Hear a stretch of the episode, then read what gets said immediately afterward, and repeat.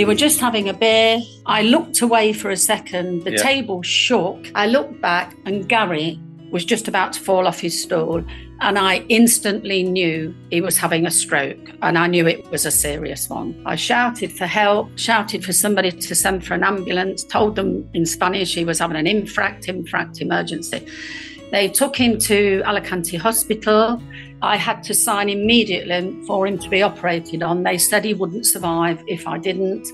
As soon as he was deemed fit enough, although he was put back in a coma, I had him airlifted by his insure his medical insurance company from work.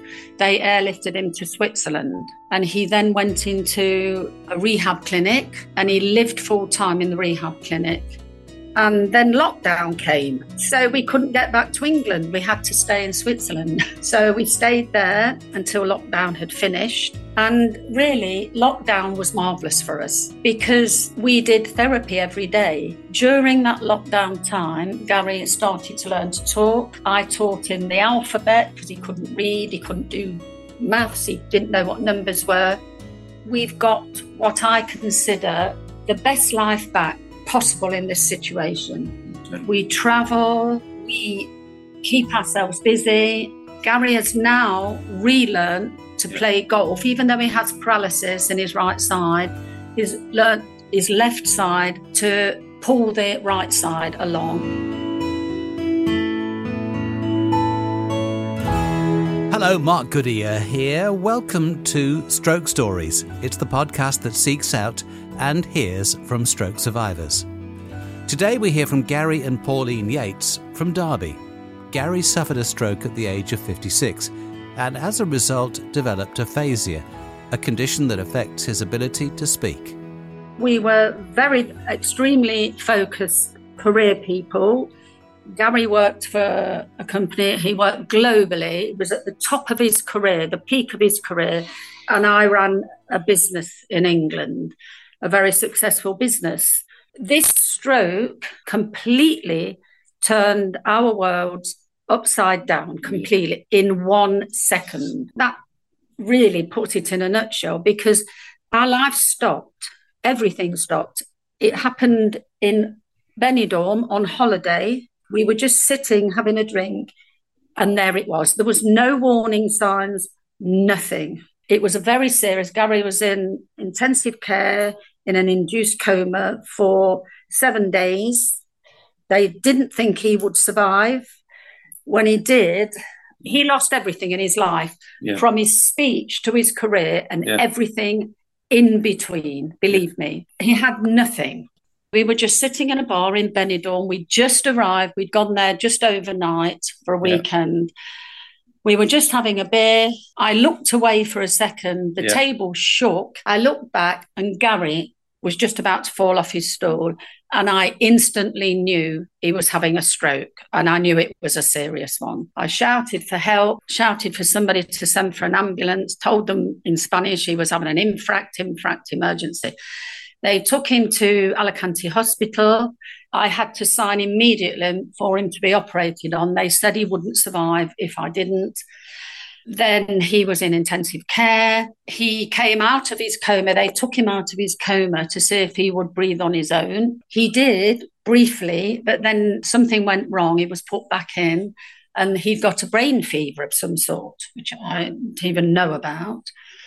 As soon as he was deemed fit enough, although he was put back in a coma, I had him airlifted by his insure his medical insurance company from work.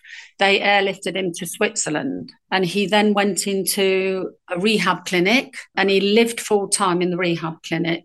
And in an instant, I Yeah. gave my business up, my life really in England, and I moved to Switzerland to be with him and spent 10 hours, seven days a week, learning all his therapies, supporting him, being with him. He was in there for six months. I decided I wanted to bring him home because I felt it was marvelous rehab, but I felt he was becoming institutionalized. So they allowed him to come home. And then lockdown came. So we couldn't get back to England. We had to stay in Switzerland. So we stayed there until lockdown had finished. And really, lockdown was marvelous for us because we did therapy every day. During that lockdown time, Gary started to learn to talk. I taught him the alphabet because he couldn't read, he couldn't do maths, he didn't know what numbers were. And during that time, we did the Captain Tom challenge. I wondered what we could do. So I decided we'd see if we could get him to count from one to 100 it took us about five weeks of constantly counting and yeah. I videoed it and yeah. he did it. And we raised money for the Stroke Association and he became quite a celebrity during that time. He was in most of the national papers. And again, he was an inspiration to other people. Eventually, we've got what I consider the best life back possible in this situation. Okay. We travel, we keep ourselves busy. Gary has now relearned to yeah. play golf, even though he has paralysis in his right side. He's learned his left side to pull the right side along. I assist him because I've never played golf, but I assist him. Yeah, yeah. He plays in competition golf now. His handicap's not too strong, is it? no, no. But he's getting there. Yeah. He also plays one handed left hand pull on a Sunday morning. he can now count, tell the yep. time. Yep. He can use his mobile phone. His short term memory is almost back. His long term yep. memory is back. He's got a great life now, even though he has an awful lot of problems. But we don't dwell on them. And we don't let anybody else dwell on them either. Gary's speech, movement, and his memory were all affected. Gary had chronic aphasia. His short term memory was only three seconds. So if I said, This is Aidan, and then three le- seconds later I'd say, Who is this? He wouldn't remember. So you can imagine how hard that is to learn. He had long term memory loss also. So he couldn't mm. remember things to bring them out of his memory. He didn't know he had children. He didn't know where he lived. He didn't remember his parents. It yeah. was a very frightening time. But I felt, I still feel that a lot of the therapies they do, they're not conducive to everyday living.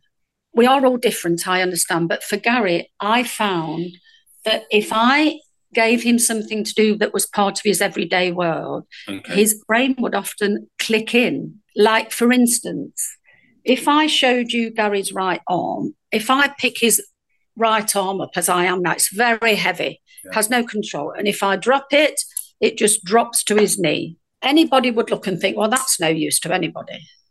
But if I put my elbow on the table in the position of doing an arm wrestle, as I hold it, it's very heavy in my hand. But the minute I say arm wrestle, one, two, three, on three, he will absolutely push my arm down. It is so strong. So all our therapies are conducive to getting the arm to work, yeah. but with everyday things like he can now raise his arm himself, yeah. put it onto a handle, press the handle down, and pull a door open. They tried to get him to do things at the clinic, but it didn't click with his brain. But the therapies I do click with his brain. So every day we do things like that. With the door handle, he used to use his other arm to put his hand on.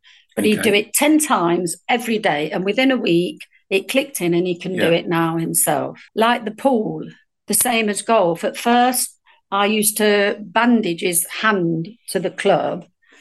But now I don't need to because it clicks in when he feels the club in his hand. So we do things like that every day. We do lots of different different speech therapies. I've I've learned from listening and watching him that if he's struggling for a word, and I say to him, close your eyes, can you see the word? He'll say yes. Yes. And then I say, what's the first letter of the word?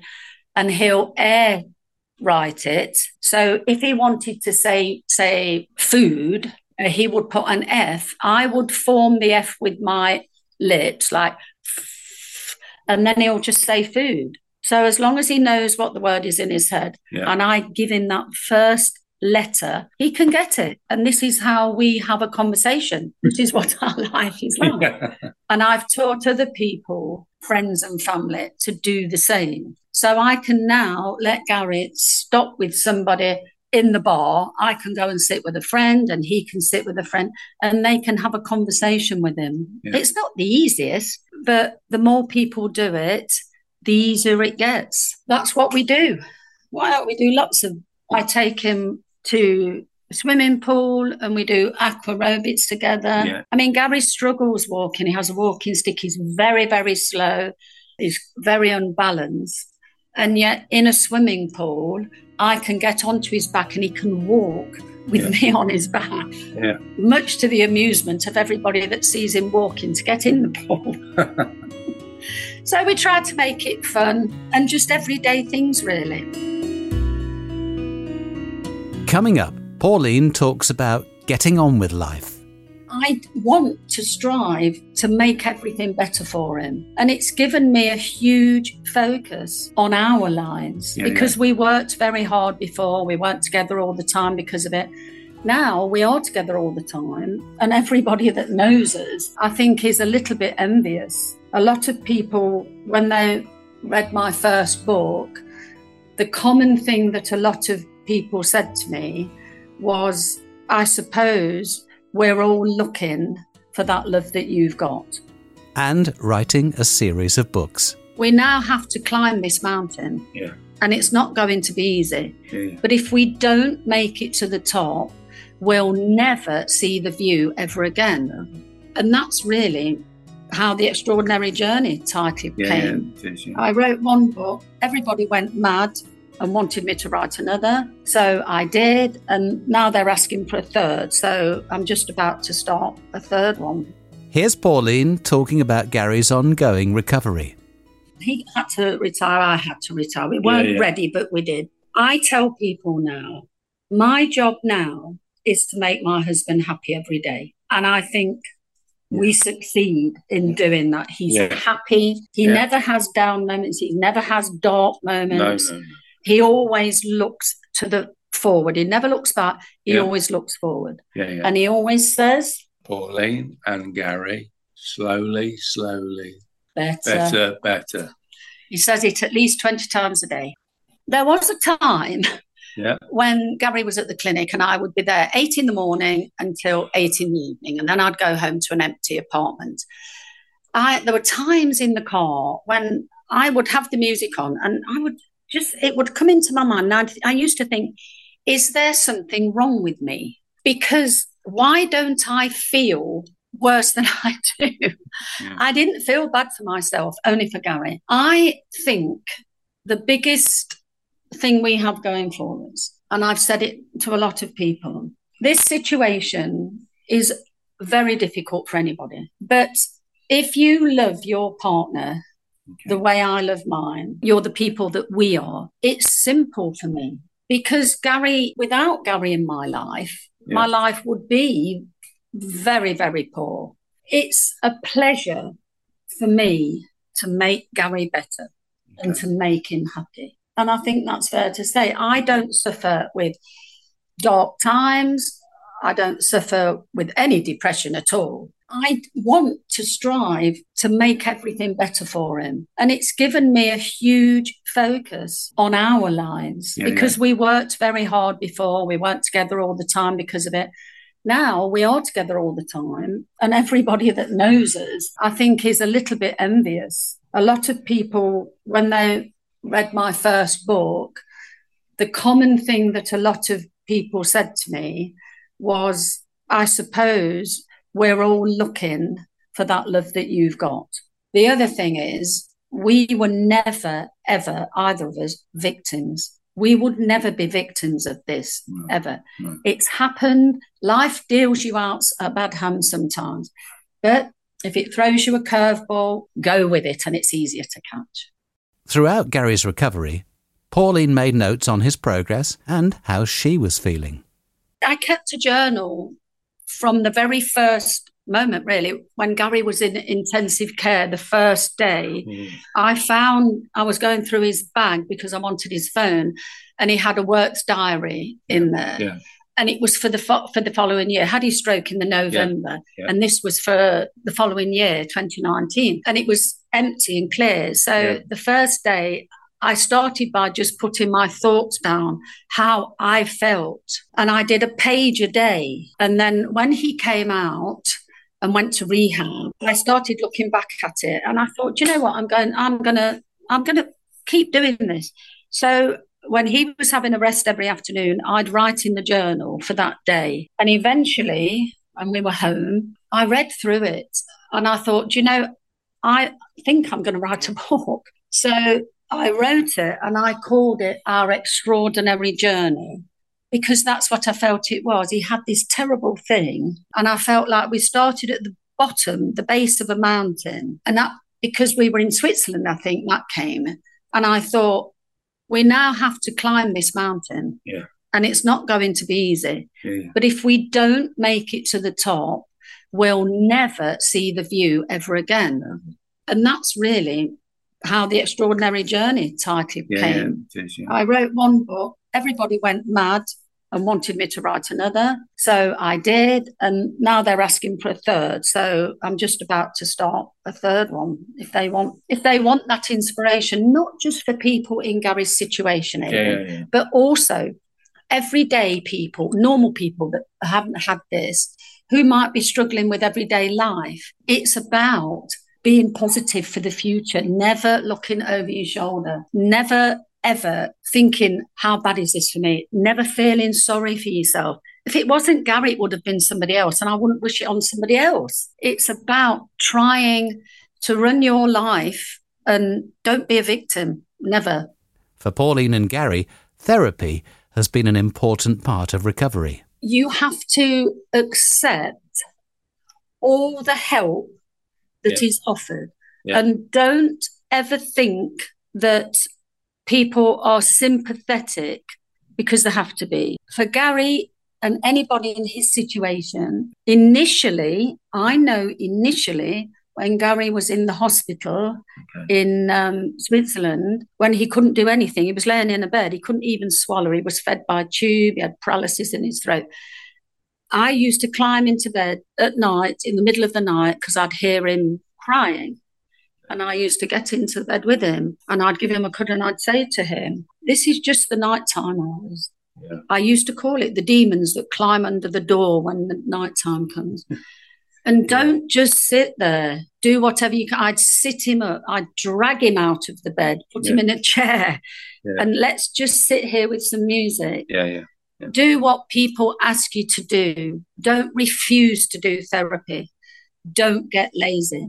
If Gary didn't want to do his therapy, I used to say to him, okay, you don't want to do it, but let me just remind you, my life is only as good as you allow it to be. And he'd smile and he'll do it. For a partner, for instance, a wife or a partner or a girlfriend, I would say, don't make this stroke about you.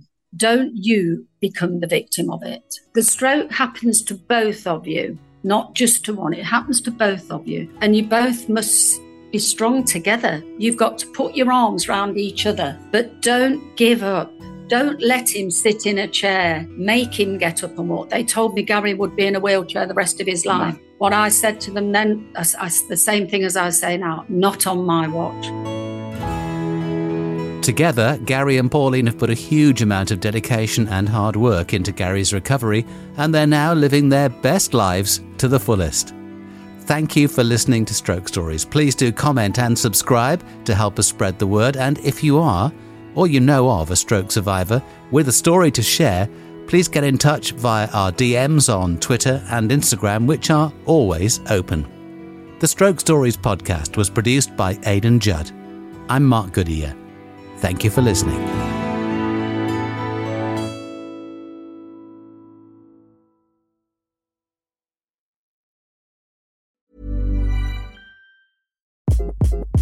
Hi, this is Craig Robinson from Ways to Win, and support for this podcast comes from Invesco QQQ. Invesco QQQ is proud to sponsor this episode and even prouder to provide access to innovation for the last 25 years. Basketball has had innovations over the years too. We're seeing the game played in new ways every day. Learn more at Invesco.com slash QQQ. Let's rethink possibility. Invesco Distributors, Inc.